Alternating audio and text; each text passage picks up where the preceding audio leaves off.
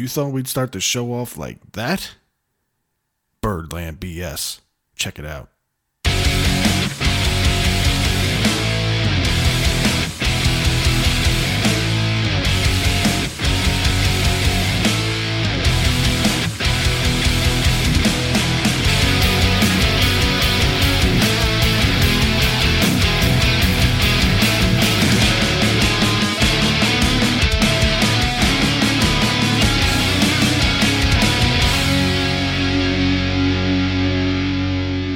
What's going on, everybody?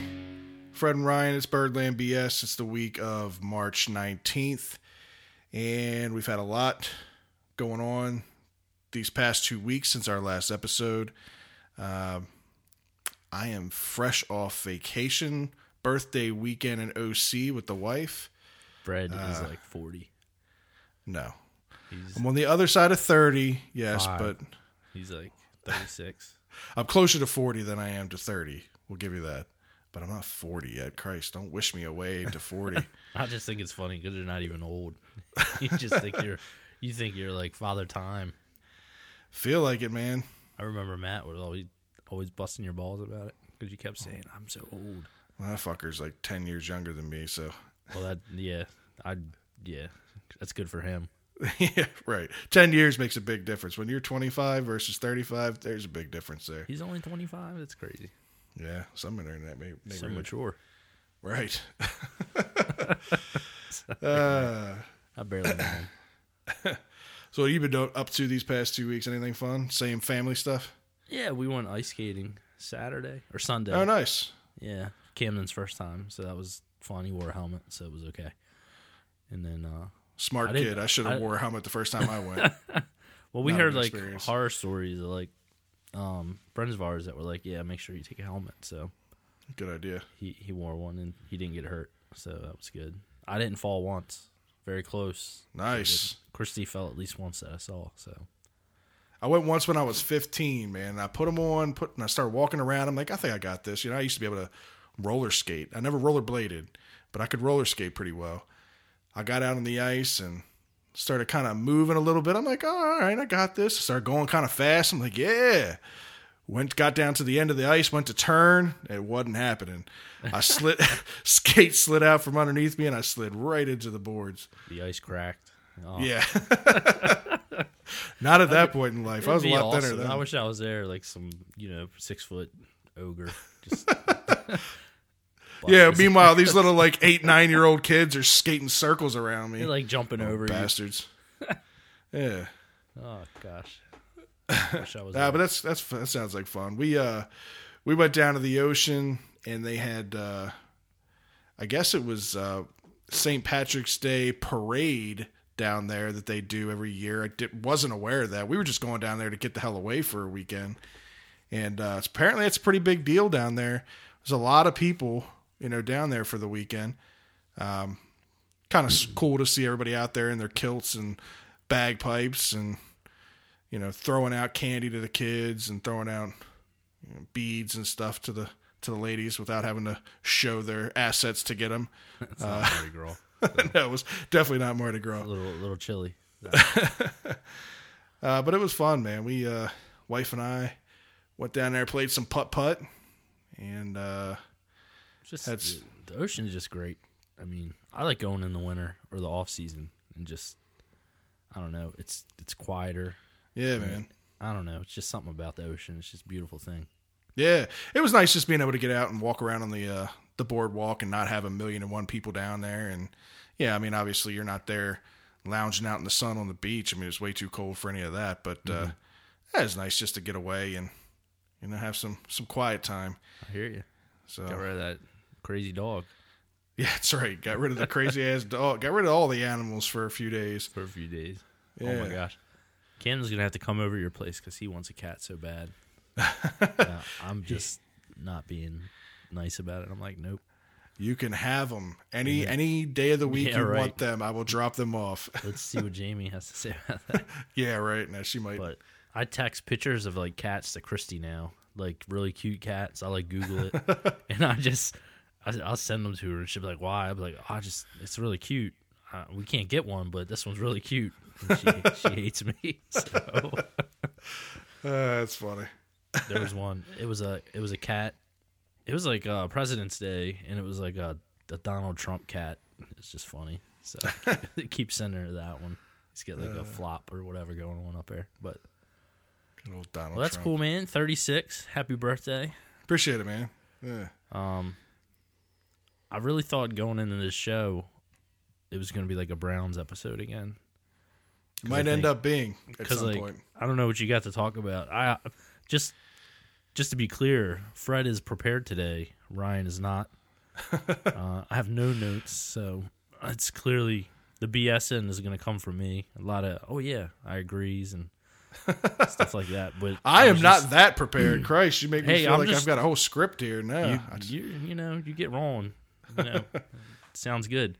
But I was like, what was it? Uh, I don't know where you want to start, but I was just gonna bring up the Browns because yeah, go with it's it. like a like a theme for us yeah, Baltimore podcast that is heavy on the Browns. right. But I mean, Well, with all all good reason, uh, this week there have been quite of uh, quite a bit of stuff going on. I don't know if uh, if you've crept up on everything. I mean, Christ, there- there were even some trades today. I think that they made with uh, Seattle. I haven't uh, oh, it's nonstop. finalized, yeah, but uh, obviously the big ones uh, being the trade for Tyrod Taylor, uh, quarterback, which He they to, he used to be our backup. I'm not worried about that guy. Yeah, but I just I think No, it's a good he I think it's a smart move. I think it gives them a veteran for a year or two that if they still decide to draft one of these guys, the top two, you know, picks that they have, the first or fourth overall pick, uh, gives that person a couple years to sit behind Tyrod and just kind of learn the NFL game. Um, but again, who knows? I mean, we're talking about the Browns organization here. They may be going in a totally different direction uh, with those two picks. Who knows? But um, yeah, so they made the, the move with Tyrod Taylor. Uh, they cock blocked us with the uh, trade for uh, Jarvis Landry. Yeah, That was uh, a little bit of a dagger. I, I was kind of hoping um, he was the safe, I think, wide receiver to pick up this year. Just you know, if we're looking for somebody that's that can get open and catch the ball, that's what he can do. We talked about it two weeks ago. You know, he's not a down the field kind of threat, but sure hands, makes a lot of catches. Would have been a good fit, I think, for this offensive system, but doesn't end up here. Ends up in Cleveland. What are your what's your takes on that? uh, I thought I didn't think they gave up much for him. Um, Nah, they really didn't. I mean, I, I liked Allen Robinson a little bit better than him, in my opinion.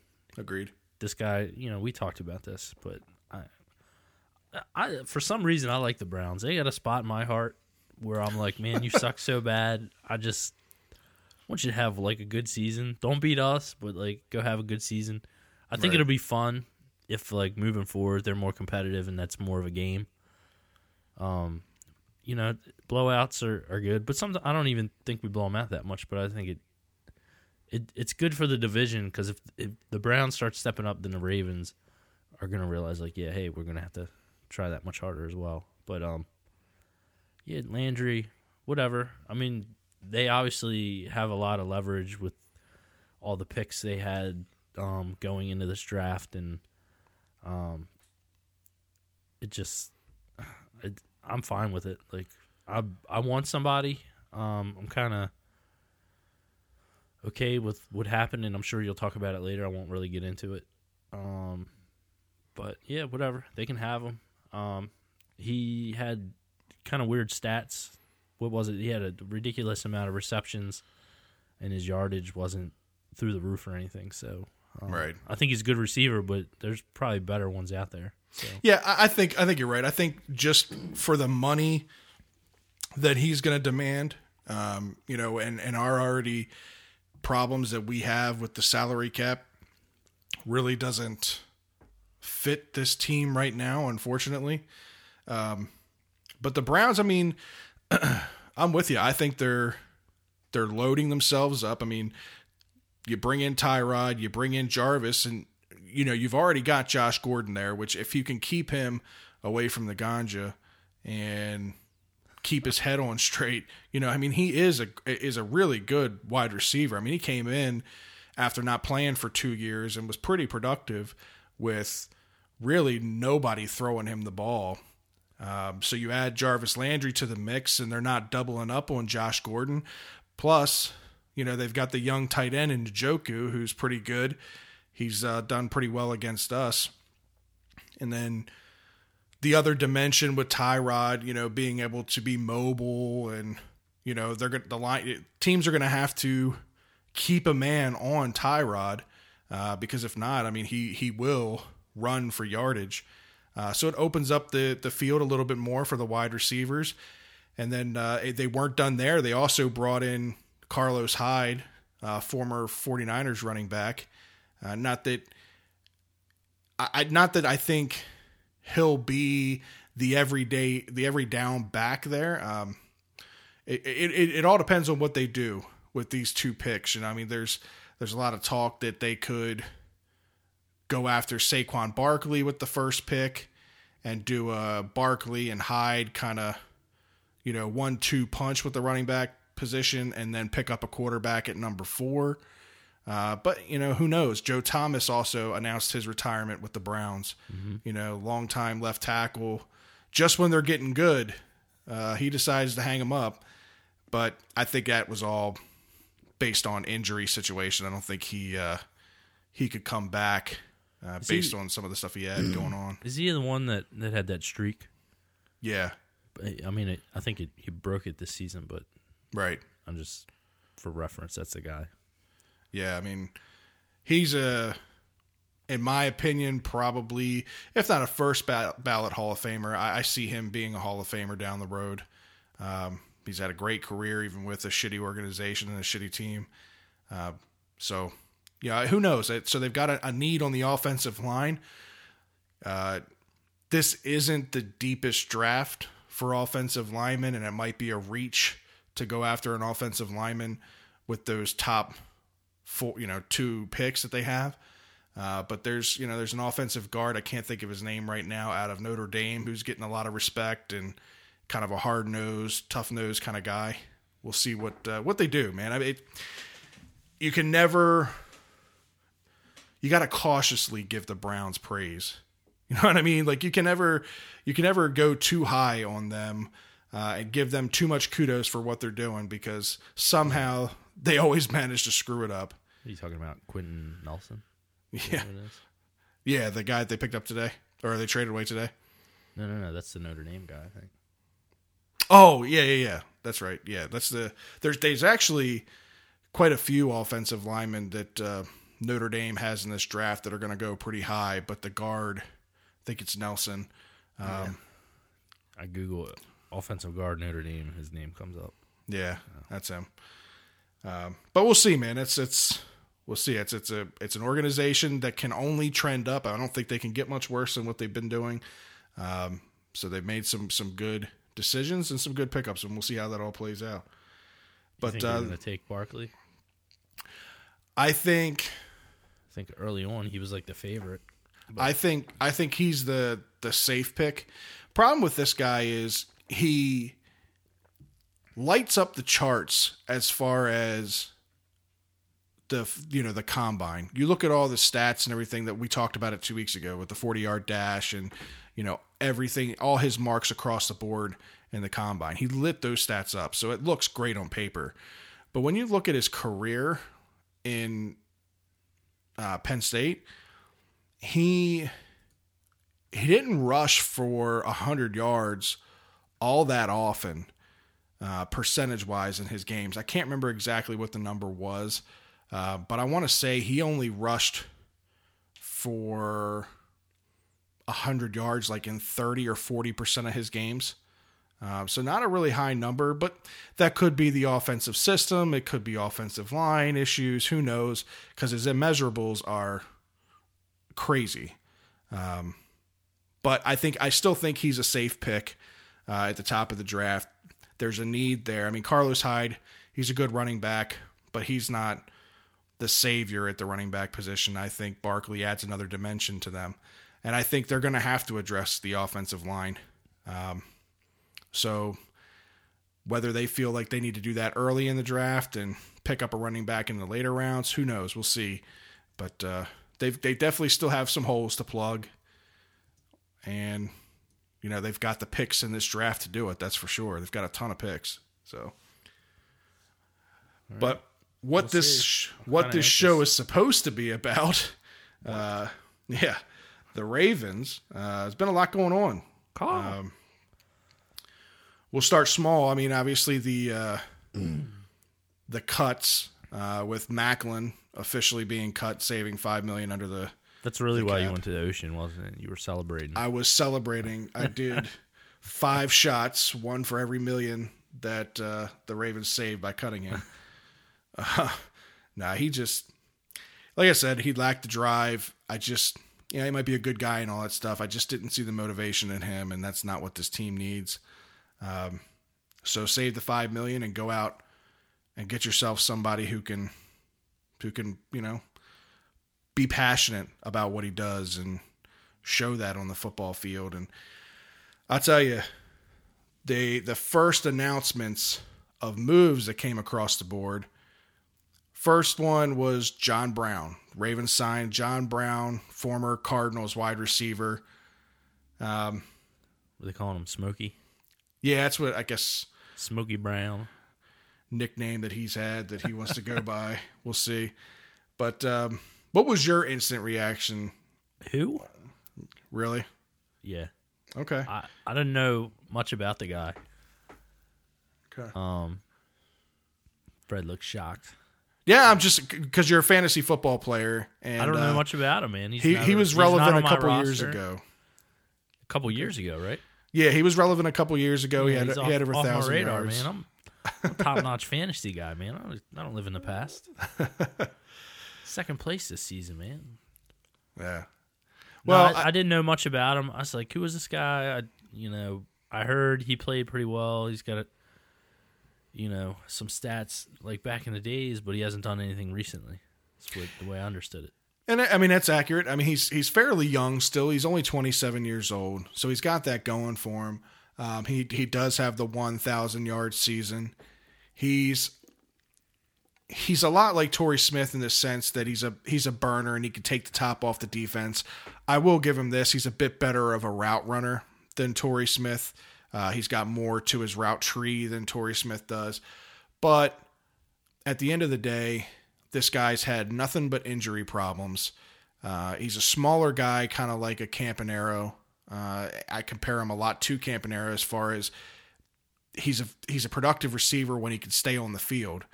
Okay. Um, but here's the thing: they gave him a one year deal, five million dollars. So it's basically a prove yourself kind of deal. There's really not a whole lot of long term risk with it. Obviously, just being a one year deal.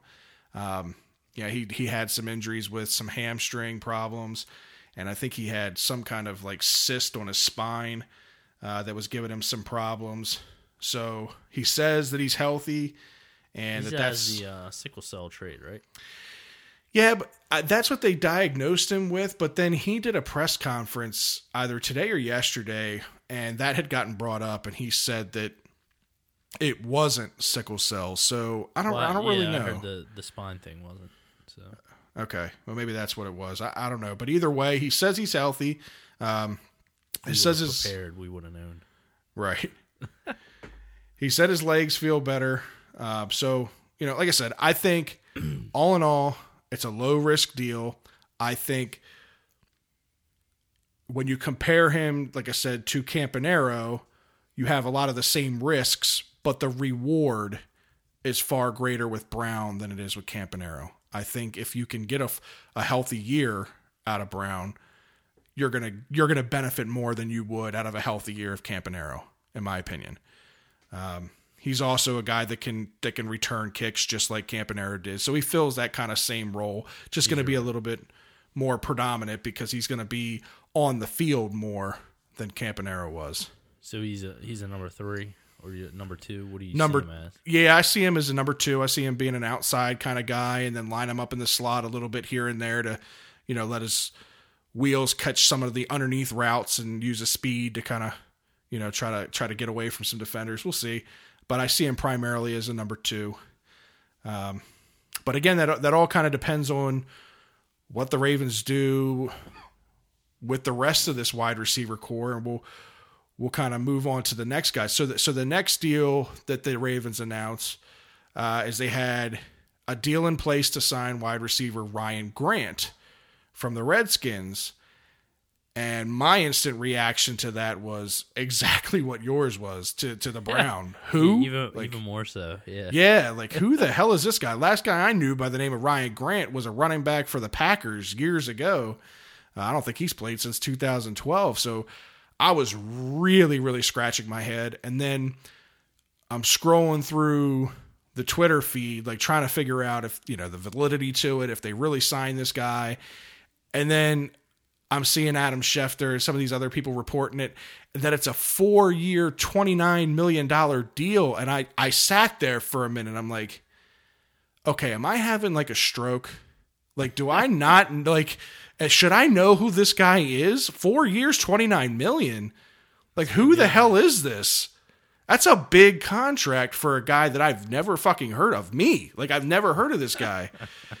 and, uh, I, so I sit there and I start looking into it. I mean, once you started breaking the contract down, you started realizing, okay, it's more or less really a two year deal worth a little over seven and a quarter million per year. But still, when you look at what he's done, he's also 27 years old. He hasn't caught a thousand yards in his career combined. He hasn't caught over a hundred passes in his career combine. I didn't I didn't understand it. Like it's you know, you see a lot of people commenting on it and saying, "Well, this guy's got a lot of potential." You know, the the coaches like this guy. You know, the coaches were really high on him in Washington. Uh, they they think he's got a lot of upside, which is great. But my problem with that is the Ravens aren't in a position cap wise to take risk on potential when you're trying to rebuild a an entire wide receiver core and you're as tight against the cap number as you are as the Ravens are right now that money that you spend has to be spent in a in a very wise way because you just don't have a lot of money to play around with. You know, if you're a team like the Browns or the 49ers or the Jets who have a shit ton of cap space, you can take on that kind of risk because if you have a bad contract, uh, it is what it is. You've got a ton of room. It's okay. The Ravens just can't afford that. And I think that was my biggest problem with this contract was just not so much that they signed Ryan Grant, but that they're giving him this kind of money on potential, you know, not not not a track record, not what he's done in the past, based on what they think he can do. Uh, and that was my my biggest question mark. Did you have any opinions on it or No, same same as you, man. I, I don't know. kind of a head scratcher for you as well, huh? Yeah, I just never heard of the guy, and then I thought maybe they brought in the Orioles physicians Yes. like in the last minute. That was like my initial thought. I'm sure other people have already said that. Um, Well, yeah, that's kind of the the gist of what was going on when. Uh, so so basically, to kind of go in the direction that you're going. So, meanwhile, this deal is in place. Before this deal is finalized with Grant, obviously he has to go through the Ravens physical, has to pass the physical, and then has to sign his contract. So all of these announcements that we're getting via Twitter and you know via the news and whatnot, this is all pre pre um, physical. physical, pre physical, and signing the contract. Well, in the meantime, the Packers had decided to cut veteran wide receiver Jordy Nelson. Yeah. And there was a lot of rumors going around that the Ravens were even interested in Jordy Nelson and some of the other teams were interested. Uh, so he, um, I mean, immediately scheduled visits with multiple teams. And his first visit was with Jon Gruden in Oakland with the Raiders. And uh, went out to Oakland, didn't make it out of Oakland, signed a deal with the Raiders, and in a corresponding move to that, the Raiders then cut wide receiver Michael Crabtree. And that, of course, made Raven Nation kind of go bananas on the Twitterverse, and a lot of people wanting him to to be signed. And what the hell are we giving this Ryan Grant guy twenty nine million dollars for? And you know, there's guys like Jordy Nelson out there, and now Crabtree out there, and um, conveniently, Ryan Grant failed his physical, and that opened the door and and and voided that contract for a potential signing of Crabtree. Crabtree scheduled his visit with the Ravens immediately and was here the next day on Friday. And uh, I don't know if you if you watched anything that was kind of going on, but Eric Weddle and Tony Jefferson had some you know some fun play with it. You know, lock the doors, don't let this guy leave without a contract. He's not you know he can't leave Baltimore, that type of thing. Yeah. And uh, the Ravens were able, able to get the deal done. Three years, $21 million uh, for Michael Crabtree. I like the move. Um, Yeah. I don't know what your opinions were on it when you first heard, but No, he's he's a good receiver. I was happy with it. Um, somebody I've heard of, and I think it was better than the other guy. I don't. I think it is an improvement. I mean, I think he got a, a. I'd say I don't know if he's a high end number one receiver, but he's definitely number one. You know what I mean? yeah, yeah. Um, as long as you know if he stays healthy, he's getting up there in years. So I don't know if he's as old as Fred, but No, he's he's he's been in the not that a little while. He's been in the league for a while, but the the thing with that is he got into the league at a very young age. He was a lot like Terrell Suggs, um, in the sense that you know they left college early. They were very young when they started their NFL careers. He he was drafted uh, at 21, um, so he's 30 years old now. So at 30, he's still got a few years left in the tank. I think he's coming off of one of his least productive seasons as a wide receiver last year. But as we know, you know, the Raiders had some issues. Obviously, Derek Carr wasn't himself and coming off his injury and whatnot, still getting adjusted back to, you know, to playing again. Uh, but either way, even even if it was one of his least productive years in his career, it was still better than anybody that the Ravens had uh, on their on their wide receiver core last year. And and I think he brings an edge to this team. I think he brings an attitude, um, a personality. You know, we've talked about this in weeks past that you know uh, this team lacks personality. This team lacks like a a fire, and Yeah, I think offensively he's that guy at this Yeah, point. We're- exactly. looking to him to be that. Didn't he like uh before he got drafted? Wasn't he like under Deion Sanders, like tutelage kind of deal? I think so. Yeah, he something was. like that. So you know he's got a little bit of like something with him. Yeah, he he's got a little bit of a, a cockiness to him, a little bit of an arrogance to him. But I like that. I mean, I've I've always liked Crabtree uh, for years when me. Yeah. I mean, for years when he was in San Francisco, uh, he was always that kind of guy that, you know, I admired from afar. And uh, I think he will do very well here because we talk about Flacco and Flacco's strengths, right? You know, everybody everybody wants to see the Ravens sign this sexy number one receiver and go after these big name receivers and whatnot. The problem with it is you're working in the constraints of what Flacco's abilities are. And we've talked about this before. Flacco has his strengths and he has his weaknesses. And his strengths as a quarterback are throwing to a spot and throwing the deep ball. Those are the two things that he can do and he can do pretty well. So you have to find wide receivers that fit that mold. An Antonio Brown, as great as a wide receiver he is, would not be as productive here in Baltimore as he is in Pittsburgh. He's a different kind of receiver. He's not the kind of receiver that would complement Flacco. Well, I'm not saying he wouldn't be a good receiver. I'd love to have Antonio Brown, don't get me wrong. I just don't think he'd be as productive here as he would be in Pittsburgh. Crabtree, in my opinion, is a lot a lot like Boldin in the sense that he's got that bigger body, he's got a toughness to him. He can he can post guys up. So he knows if he's got a 10 yard out route where he's going out and curling around, he can use his body to keep a defender away from him and keep the ball in front of him. And that's that's the kind of wide receiver that Flacco needs to succeed. So I think he fits this offensive system well. Uh, and I think he fits Flacco well.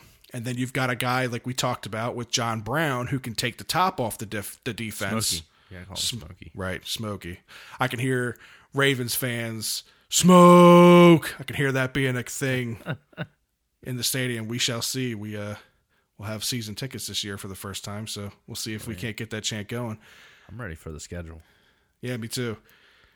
Uh, but I think they play well. I think they play well off each other. I think they'll complement each other well. Uh, but it can't stop here. It's just two guys. I think they still need to address the wide receiver position through the draft. Uh, there's still a need at tight end, and that's that's been the the the latest buzz uh, around the Ravens is the tight end position. You know, Jimmy Graham was swiped up pretty quickly by the Packers, uh, so we missed out on signing Jimmy Graham. But uh, a guy that the Ravens were interested in a few years ago in the draft, uh, Eric Ebron, he was recently released by the Lions, and I think Were you tweeting that guy? Were you tweeting him? I was. I was trying to get that man to, to respond, trying to get that man to notice. him? Hey, free Birdland BS sticker if you come to Baltimore. That's right. For Birdland BS swag. If I you come to Baltimore. Machado uh, action figure with your name on it. That's absolutely right. Whatever I got to do. Oh Uh, my gosh. I think I think he'd be a good fit. Um, another pretty good pass catching tight end. Uh, you know, he's still young too. You know, he's only 24 years old. He was another guy drafted pretty young uh, out of college. So you know, he feels like he's been in the league for a while, but he's still only 24 years old. So he still has a good amount of upside. I don't think he would cost too much money. Um, and you know, he's got some some room to to grow, and I think he would fit again Flacco's strengths pretty well. But if they don't sign him, you know, it's not doomsday for the Ravens. There are some pretty good tight ends available in this draft. Uh, but what do you think? I mean, do you know much about Eric Ebron or No, not not enough. I know his name popped up a lot during fantasy. He seemed to be a like a reliable option, but I don't know. I didn't watch too many games of the Lions. I have no clue. What do you got other than what you already said? Anything good? no? I just like I said, I just think he'd be a good fit. He's Um, probably the the, the it, it looks like he's the best option out there, um, free agent wise. Yeah, I mean, there's really not a whole lot of free agent tight ends. I would have loved to have seen Jimmy Graham come here, but You know, we didn't have that kind of money. exactly, it wouldn't have been a very uh, cap friendly kind of deal. It would have um, probably prevented us from being able to sign Crabtree to the deal that we got him. And uh, then our wide receiver corps is just a mess, and we're relying on young receivers. Um, so, you know, I'm happy with the moves. I'm happy that they didn't end up signing Grant to that ridiculous deal. I'm glad that that money was reinvested into Crabtree because probably so bitter. oh, I'm sure he is. I mean, think about it. I mean, if you're if you're that guy, right? You're you're about to sign this four year, twenty nine million dollar deal. Set yourself up for life, and then not only do you not get that contract, do you not get that deal, but now you're being your name is being thrown around as damaged goods because you didn't pass a physical. Uh, so you know that hurts your stock when you're you know trying to sell yourself to other teams as a free agent. I mean, now granted, everybody's team has the ability to do their own. Yeah, well, he passed the the Redskins like exit physical or whatever they call it. right. Yeah, and he did pass. different standards. I think he had a visit the other day with the Colts, and he did end up passing the Colts physical, but I don't think that really says much considering that's the organization that can't tell us what the hell's going on with Andrew Luck. So I don't really know much about their medical staff, but it doesn't sound very good. Um, I don't know. I mean, I just feel bad for the guy in that sense. Happy that he's not a Raven on that crazy ass deal. I'd rather see them bring him back in a one or two year let's see how you do. And if you can do well in those one or two years, then we'll talk, you know, four year, $29 million deal. But just based on potential right now, no. Way too risky with the little bit of cap space that we have. But speaking of cap space, uh, did you hear that the Ravens reworked Brandon Williams' deal uh, to free up some cap space? So this is kind of the way of Ozzie and what the Ra- the Ravens front office has always done, whether it's Ozzie or it's Pat Moriarty or whoever does these reworkings of contracts, uh, they basically they're it's not saving the team any money in totality. It's just pushing it around and spending it later and whatnot. The problem with it is though they've they've done this so much and so often to help with short term problems that they're creating themselves a lot more problems financially down the road and preventing them from ever really having those couple of years with a decent amount of cap space to be able to go out and address some issues that they have because they just keep pushing this money further off and that's what happened with Brandon Williams is I mean he he ended up I think saving just around five million uh, f- under the cap for this year, so that they could have a little bit more money to sign a Crabtree and maybe an Ebron and whoever else they want to go after here. But uh, his his his deal over the next three years is pretty costly for a guy who only plays like forty percent of the downs. Yeah, it looks like they were able to move um about make up five point six two five million in cap right. space.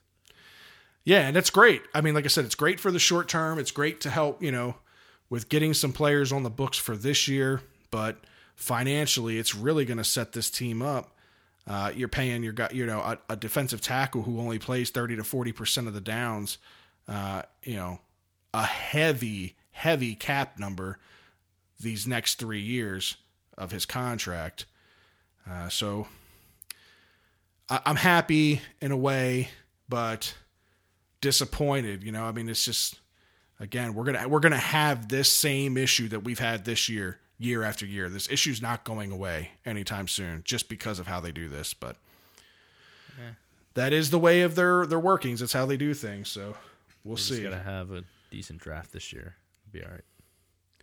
Yeah, well, that's gonna make or break this team. This draft is is super important.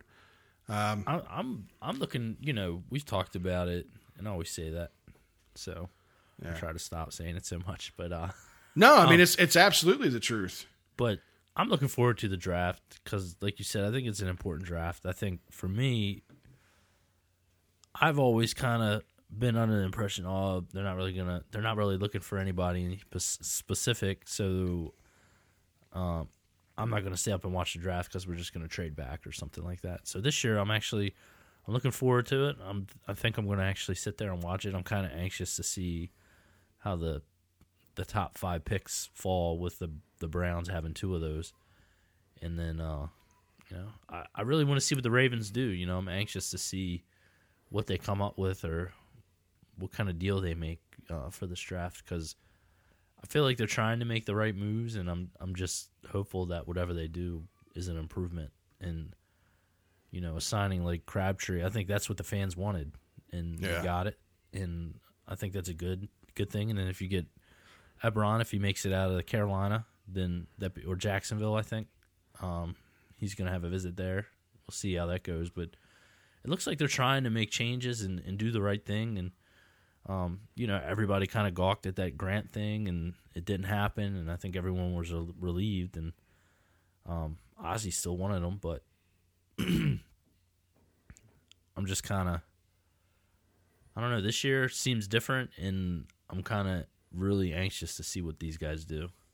Well, let me let me throw this at you because I was talking with Ken Zales yesterday. Um, Ken Zales is with uh, Pressbox Online. This guy's and, rubbing uh, elbows left and right on the Twitter. They did a uh, they did a Facebook Live podcast the other day, and I was listening in and making some comments and kind of going back and forth with Ken. So his, his opinion is he doesn't want to see the Ravens draft defense at all, uh, at least in the first three, four rounds of this draft. He wants to see the Ravens really go after playmakers and offense to rebuild this offensive, you know, side of the ball. So I posed the question to him. I said, you know, well, what if a player like Derwin James, who's one of the highest rated safety slash cornerbacks in this draft, slides down to 16? Do you take him? And his response to me was basically, I don't care who you think or who slides down to 16 on the defensive side of the ball. I do not want to see the Ravens take a defensive player. I want to see the Ravens go after playmakers and somebody on the offensive side of the ball. So I'll give you my opinion first and I want to I want to see what you think. So I understand that thinking and for the last couple of weeks I've kind of had that same take on it is take we need to rebuild the offensive side of the ball. We need to, you know, get playmakers and I totally agree with that and I still agree with that. But here's the thing. So we all know and we've all experienced the Ray Lewis era and the Ed Reed era, right? Mm-hmm. These these are two generational type players, two first ballot Hall of Famers.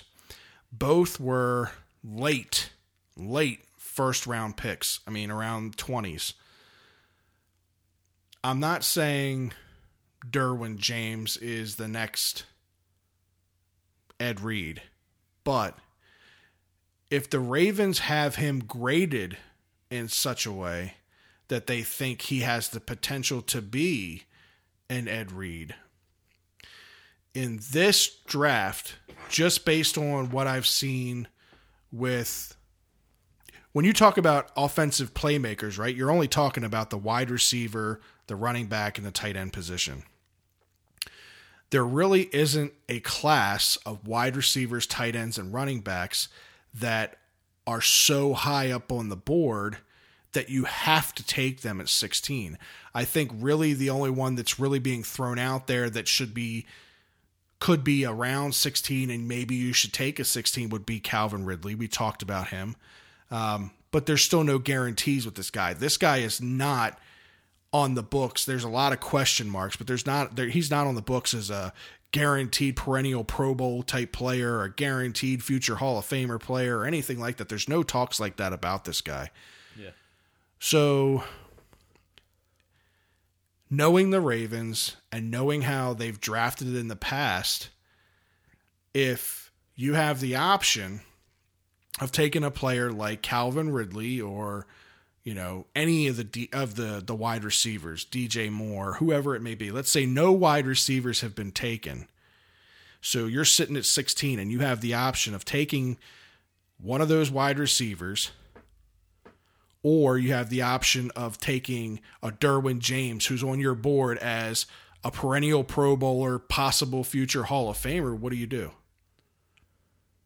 I think they'll take the best player available and if it's a defensive player, that that's who they'll take.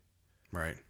Uh, they might at this point feel like they satisfied some of their needs on offense, so they might go that route. I don't. I don't see it.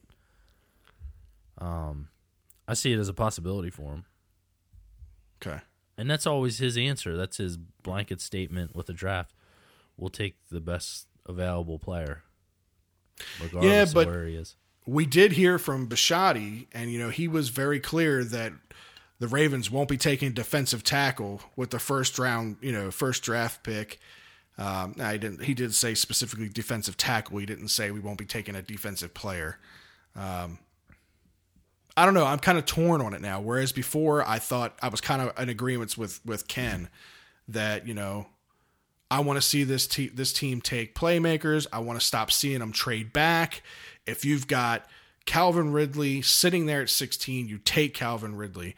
Um, but I, I still I still feel like there's more value in in this in this draft. Just talking about this draft in general, I think there's still more value in trading back. As you know, a lot of people probably aren't going to agree with that, and a lot of people aren't going to like that. But I think there's more value in trading back, maybe to the low twenties in the draft, and picking up an extra second or picking up an extra third rounder. So that way, yeah, okay, if you want us to load up on playmakers, well, that's what we're going to do. And now we've got an extra pick to do that. We can go and attack this late first round pick. And now we've got two second rounders or two third rounders or whatever it may be.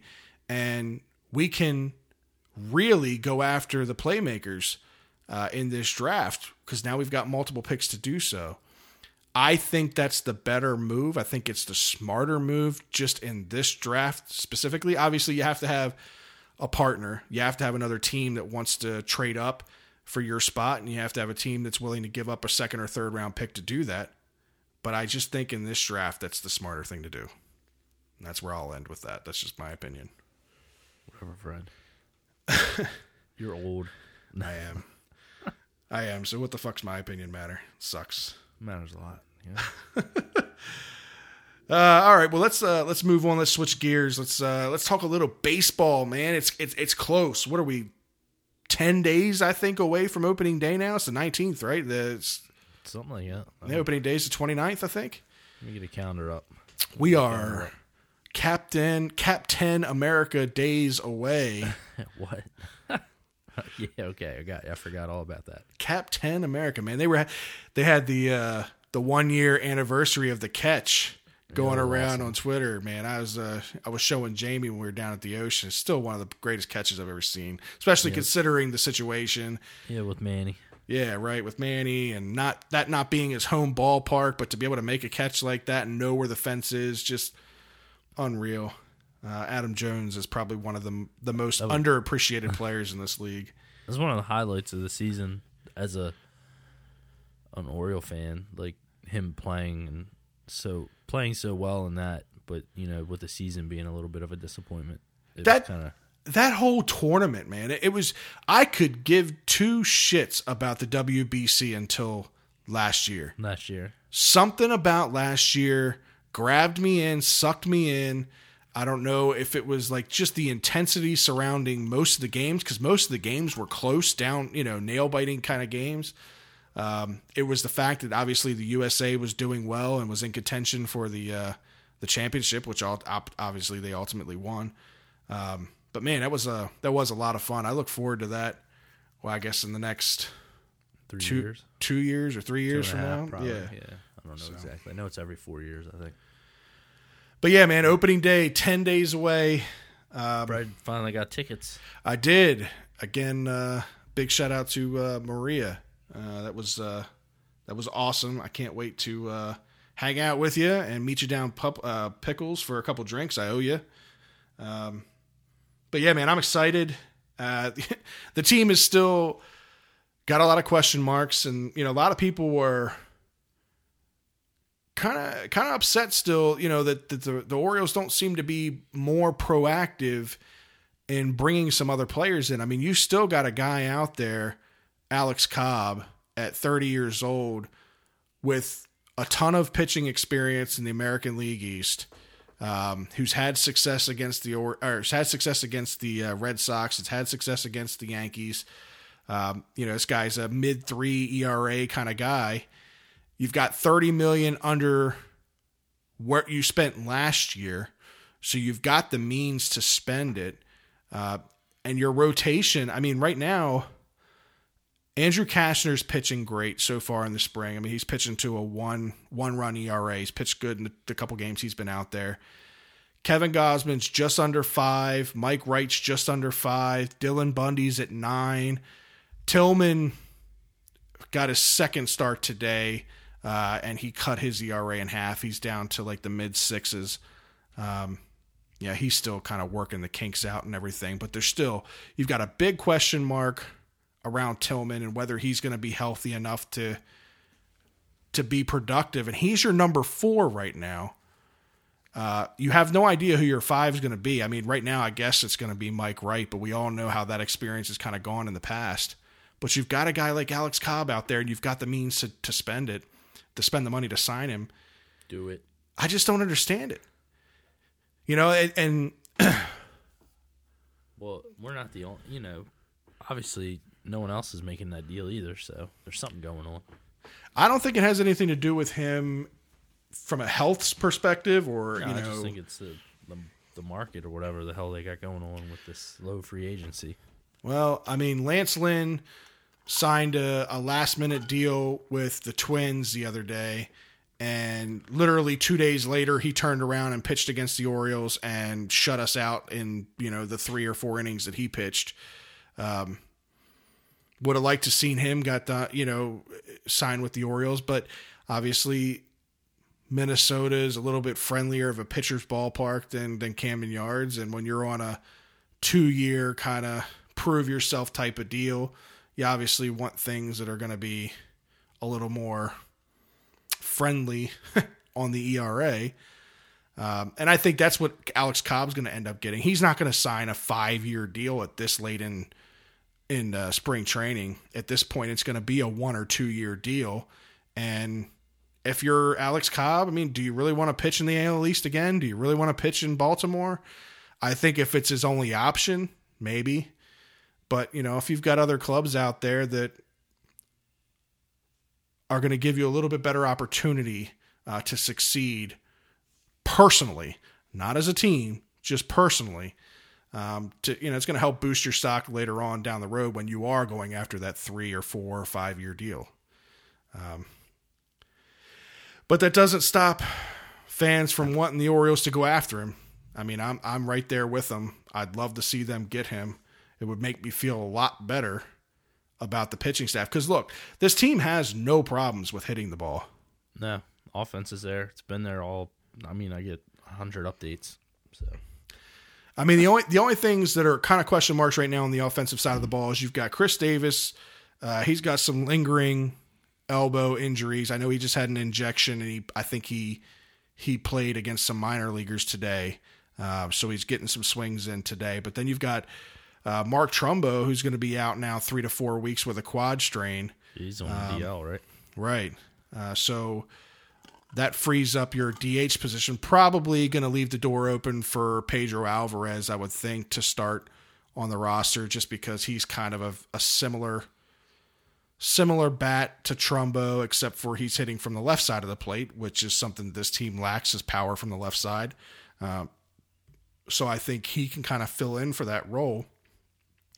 But outside of those, you know, those couple of question marks on the offensive side of the ball, I mean, everybody's hitting the cover off the ball right now. Everybody's in in good shape. Um, you know, so I have I have no real qualms with the offense other than who's going to hit leadoff, and we talked about that. You know, this team really doesn't have that leadoff guy, and man, ever since I said it, Cedric Mullins has been tearing it up. Yeah, you said something about it, and then I kept seeing his name pop up. Yeah, Like you know, I get five or six different apps letting me know what's going on, and I kept seeing Cedric Mullins. I was like, "Fucking Fred." He's, I mean, he's got the speed. He's got a couple of doubles, a couple of triples already, a few stolen bases. I mean, this guy is a legit leadoff guy. Um, at some point, you know, you got to stop coddling these guys. You just got to throw them into the fire and see how they do. I mean, it's all fine and dandy. You know, he's had some injuries and he's had some things happen to him, so he's got to, you know, get some at bats in. But I want to see him up with this team. I think he can do a lot of got a lot of good for this team. Um, and he, like I said, he would fill that leadoff role without a problem. Um, I guess the biggest news surrounding the offense today was that uh, Austin Wynns was reassigned to the minors league minor league camps. Uh, so that leaves Chance Sisco and Andrew Susac to battle for the backup catcher role. Um, Susac obviously has a little bit more major league experience. Uh, he was also a high draft pick back in his day, a few years back. So you know, he's got some upside. He's a better defensive catcher than Chance Sisco, but Chance Sisco's bat is ready. I don't know. Have you seen his stats? No, I haven't. Enlighten me, Fred. He's, I mean, he's hitting just under 400 right now. He's hitting uh, or a little over 450 on base percentage.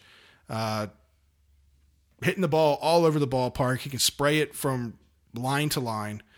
Uh, he's got some speed for a catcher, which is super rare. You know, he's got a few triples. Um, you know, and this is all in 28 at bats, so it's not a small, small sample size. I mean, he's doing pretty well uh, in the at bats that he's given. So, what do you want to do? You want to bring him in as backup catcher slash DH? That's out. absolutely what I think he would fill. I think, you know, he he gives this team something that they lack desperately, and that's somebody who can get on base. Um, you know, whether you're hitting him in the two hole, whether you're hitting him in the seven, eight, nine hole, he's going to produce. Uh, power, I think, will probably be his biggest um, area of, I guess, of need. I think he might be like a 10 to 15 home run kind of guy if he's, you know, getting 500, 600 at bats in a year. He's not going to be a big power guy, but he's got good power to the to the alleys, so he's going to get a ton of doubles, which some of those are going to be stretched into triples. Uh, and he's a very patient at bat, a very patient batter. So I think he brings a lot to this club that this club desperately needs. But the the real big downfall to him is his his defense. Uh, you know, everybody is kind of he's he, saying that he's far behind defensively. You know, to be a, a major league catcher. The small sample size that I've seen him play, you know, last year and this year, he's got a decent arm. Uh, so I don't know if it's maybe pitchers don't feel comfortable throwing to him. You know, a lot of a lot of the pitchers love throwing to Caleb Joseph, right? You know, they they they'll speak very highly of him and that kind of thing. Maybe that's more what they're talking about because I don't see him missing balls or having a lot of pass balls or anything like that. I mean, nothing like jumps out at me as like this guy's just really poor defensively. So I don't I don't understand where all that comes from. But there's a lot to catching. I mean, I caught for 20 years growing up as a kid. And granted, at the major league level is totally different. You're, you know, you're calling obviously, you're calling the game and all that. And Oh man, you've got to have relationships with these pitchers on a one-on-one basis. But um, I don't know. It's it's it's a big question mark for me because I want to see him on this team. I, I don't know why. I think I get so excited about some of these young guys, you know, with Austin Hays and Sisco and Santander and you know uh, Cedric Mullins. I think these guys can produce, and I just feel like you know they kind of shelter these guys. You You're know, not very patient, Fred. Are you? well, I mean, how long do you wait on some of these people? you know what I mean? Like, I think Sisco will make it. Um, I hope said- so. I still have the theory he was at um Oh yeah, FanFest, so I think he'll be he'll be in the lineup. I think he'll be there. I think he'll be on the roster. So that other guy from oh, I don't know Susac, yeah. you know, hit he didn't look like much when we got him. It was almost like eh, whatever. It was just I think Sisco is your guy, so you might get your wish. Yeah, I mean, I, you know. I don't have any qualms about uh, Austin Wynns either. I think Austin Wynns is a good catcher. I think this team's got some good catching depth um, across the board. You know, so they've got some good options. I just think Sisco's bat is what separates him from the rest of the pack. Um, and I just don't know how confident I am in Caleb Joseph. I mean, I like Caleb. I think he's a good defensive catcher. But how long did he go? Was it two years ago without a home run? Right? Remember? He, went all season with, Right. without an RBI. I think. Or yeah, without an RBI, or that's what it was. Not the home runs, it was RBIs. Yeah, and I- then he actually lost his uh he lost arbitration. Right. So I just I don't know. I don't know how confident I am in him being the everyday catcher. I mean, this is really the first year that he's going to be the everyday catcher. You know, there was Matt Wieters obviously for all those years. Wieters left, they brought in Wellington Castillo. Uh, and now this will be his first year as being an everyday catcher. And I, you know, I like him. I think he's a serviceable catcher. I just don't see him being an everyday guy in that lineup. I just don't think he benefits the lineup enough. But Sorry. it's all right. We'll see what happens, man. What's Yeah, uh wh- what's your take on this season? Like are you excited for opening day? Are you excited to see what happens? Like what's going on in your brain? I'm I'm excited just because I'm ready for baseball, and um, I think they've had a lot of offense in the spring tr- in spring training, so I feel like there's something to look forward to. A lot of people are like, "Hey, we think the Orioles are going to play better than they look." Kind of, um, a lot of that being thrown around. Um,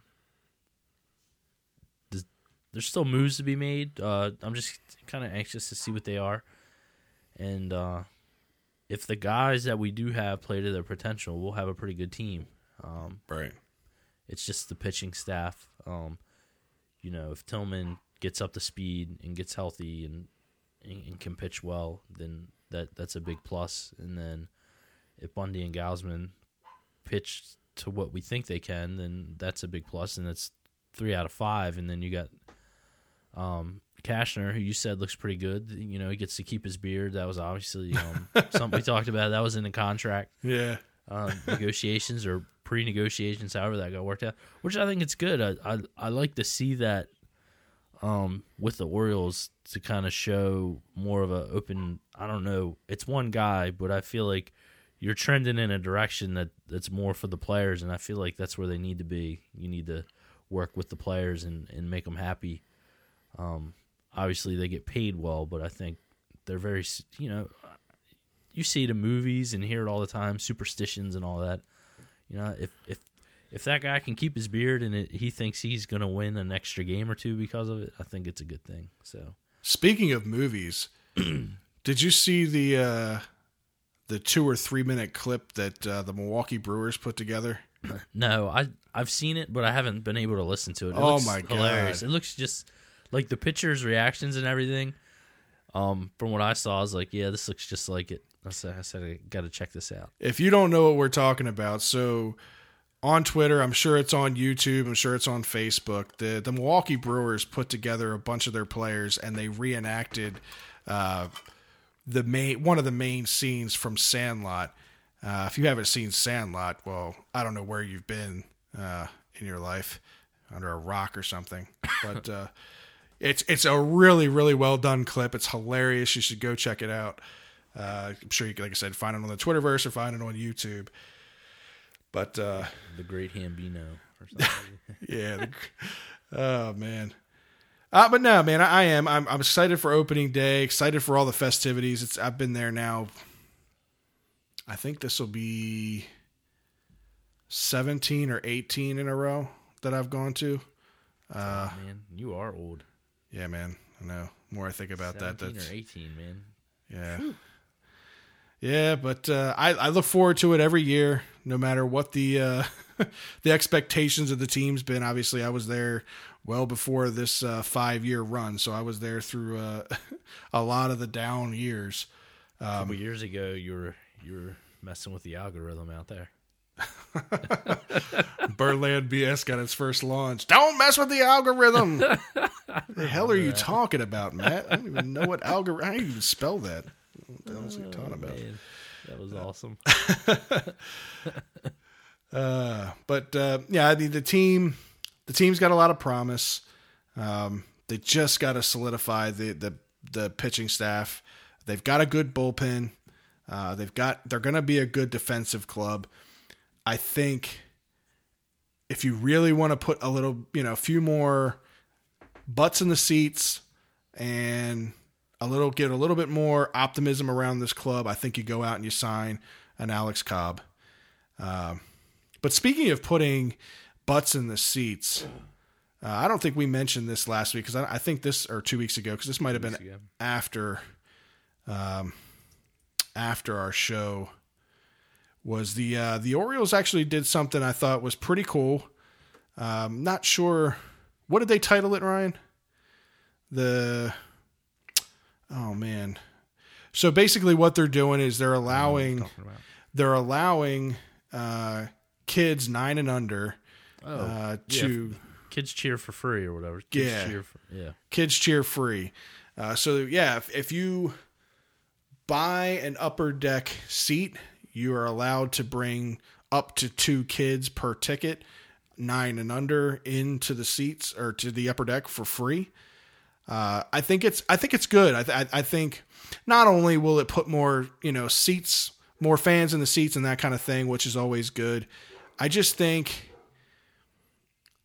it'll help the longevity of baseball. You know, baseball kind of gets lost nowadays, I think, with football and basketball kind of being like the big two in America right now. And kids just, it's too expensive, you know, to go to some of these games. And, you know, you start adding in the food and costs of things and whatnot.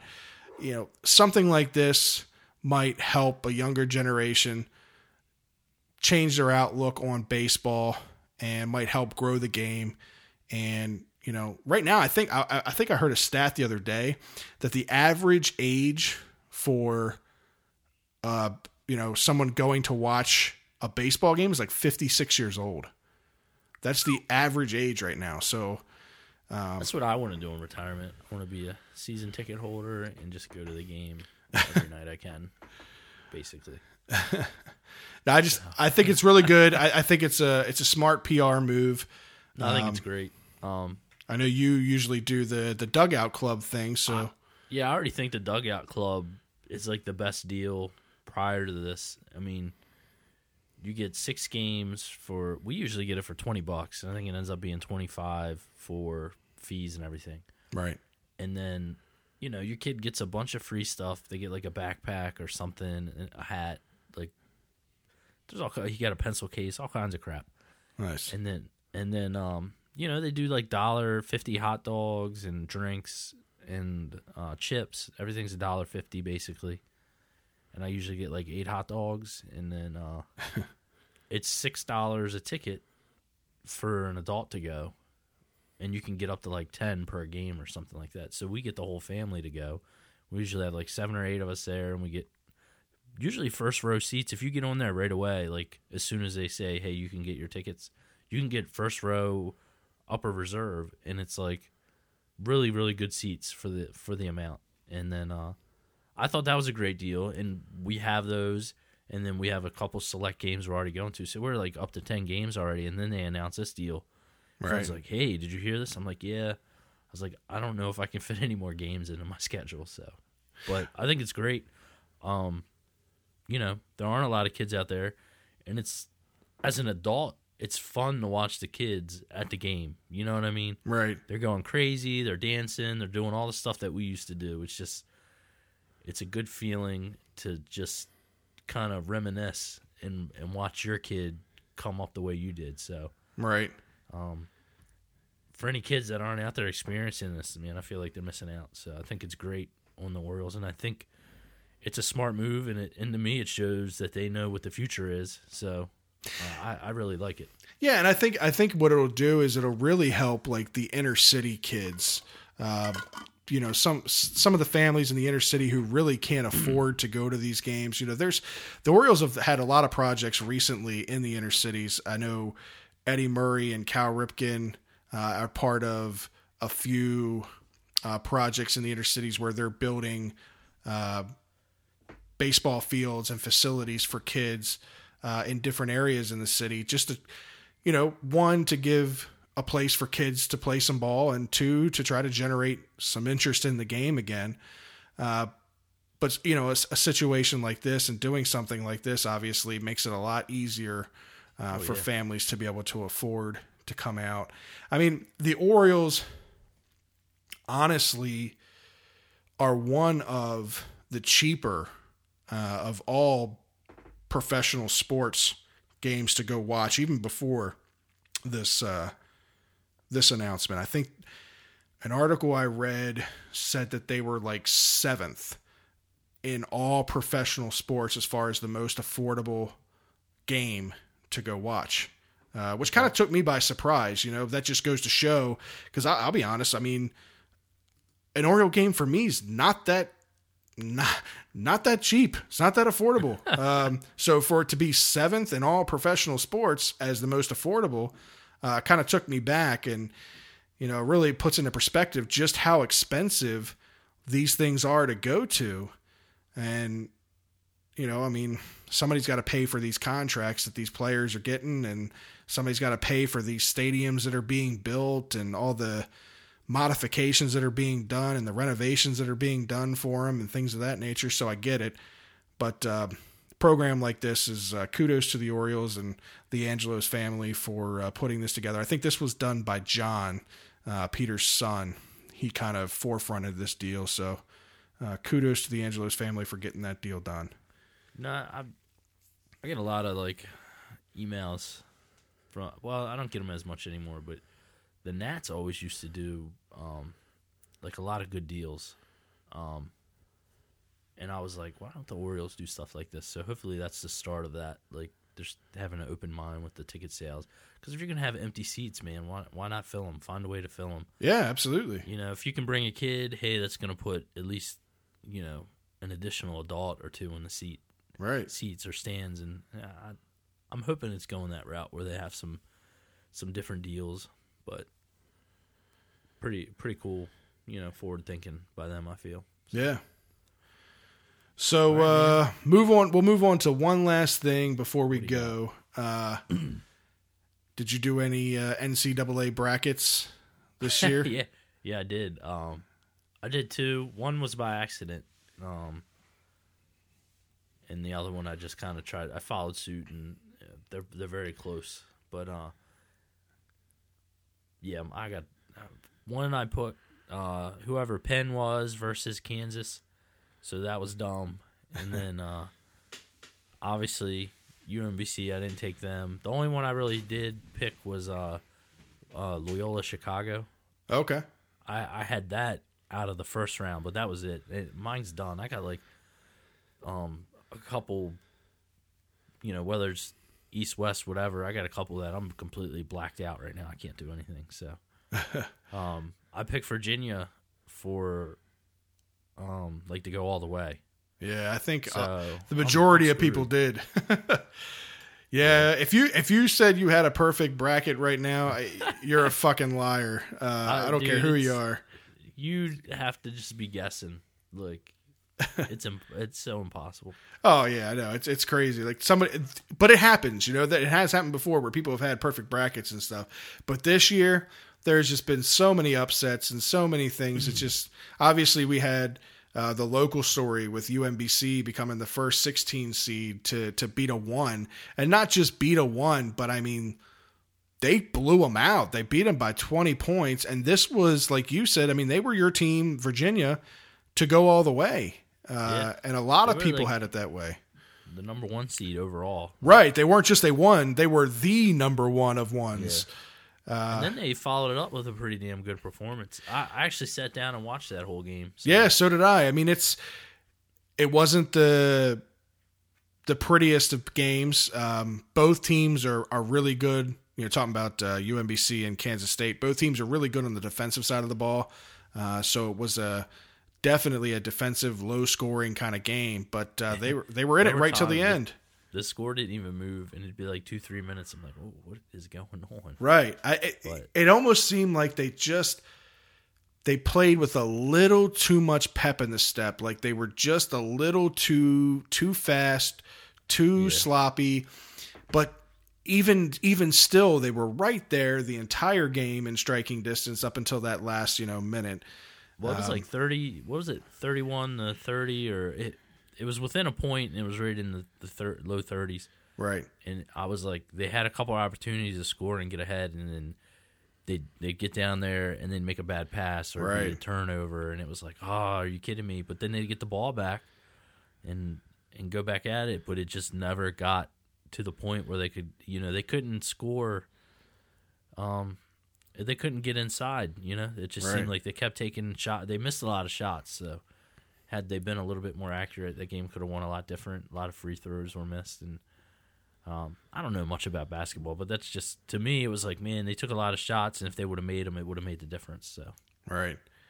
Well, I usually, I usually do quite a few brackets. Like, you know, people will invite me to do them all over the place, whether it be ESPN or CBS or Yahoo or whatever. But this year, I was like, you know what? I'm not going to do a bracket. I don't want to do a bracket. I just want to watch the games. And last minute, a guy from work was like, hey, get into my league and just do a bracket real quick. So I threw one together. I just threw one together.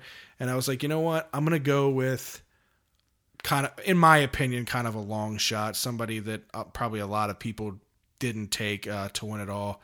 Um, but my final four, I had Virginia, uh, Villanova, Michigan State, and Michigan.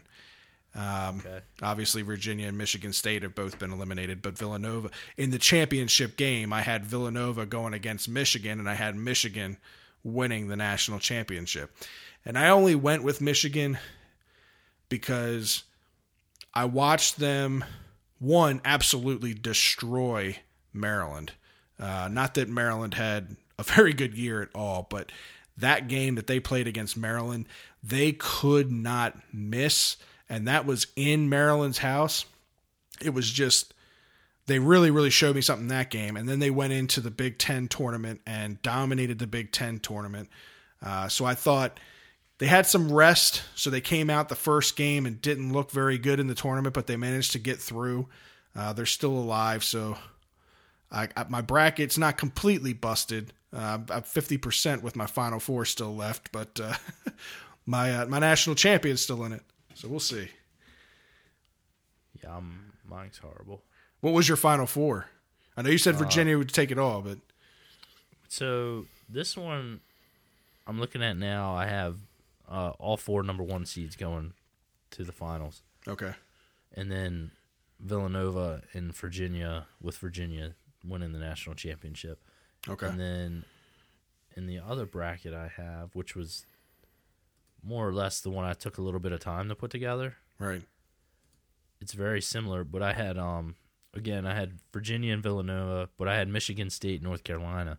oh, in okay, the Final Four as well, but that's not happening. So the only one alive in that one is Villanova. and you but picked I- Virginia to win that one too. Yeah, I, I, for whatever reason, I picked Virginia to win both. Okay, But in my West bracket, I had it correct all the way into like I had all the first round games correct. So that was pretty cool. But other than that, I sucked. So yeah, my West bracket and my uh, my my Midwest brackets were pretty good. I only had um, two misses between the two brackets. Um, but man, my my South bracket is screwed, and my East bracket was screwed. So uh, we'll see. We'll see what happens. It's it's been an exciting tournament. Uh, it's been a lot of exciting down to the wire kind of games. This is when I really really get into college basketball. During the year, I watch the Terps obviously just because you know I'm a hometown guy. I love my Maryland Terps, so I watch them throughout the year. But I don't watch anybody else play basketball. But man, when it comes to tournament time, I try to watch as many games as I can if I've got the time to or whatever. Just because they're so exciting. This is when players are diving on the court for loose balls and things. I mean, they're giving it their all because it's a win or go home situation. Um, you know, it's for a lot of these kids that are seniors and aren't going to make it to, you know, the NBA or professional basketball. This is their last game, so you know, it's it's uh, kind of an exciting time. It's real high energy, so uh, we'll see. I you know, I guess in two weeks when we come back, we'll uh, we'll know who our national champion is. But uh, anything else you want to hit these guys with before we head off? I know we're about an hour and twenty minutes into this thing. So. no, it's getting long, man. I'm good. All right. Well, be sure to check us out on all the interwebs. I actually uh, just started a YouTube page, Birdland BS. Real easy. If you go on there and search, make sure you subscribe to the channel. What I'm going to do is every once in a while, I'm going to post instant reaction videos to any kind of breaking news that maybe surrounds the Orioles or surrounds the Ravens or any local teams. Uh, just to kind of give you a one or two minute clip of, of what my opinion might be on that signing or news uh, story. Uh, just another way to stay in contact with us and keep it in the know. Uh, so again, YouTube, Birdland BS. Hit subscribe, leave some comments, hit the like button, whatever. BirdlandBS.com. Check us out on iTunes, Google Play, all that good stuff. For Birdland BS, I'm Fred. And I'm Ryan. We'll see you guys. Oh.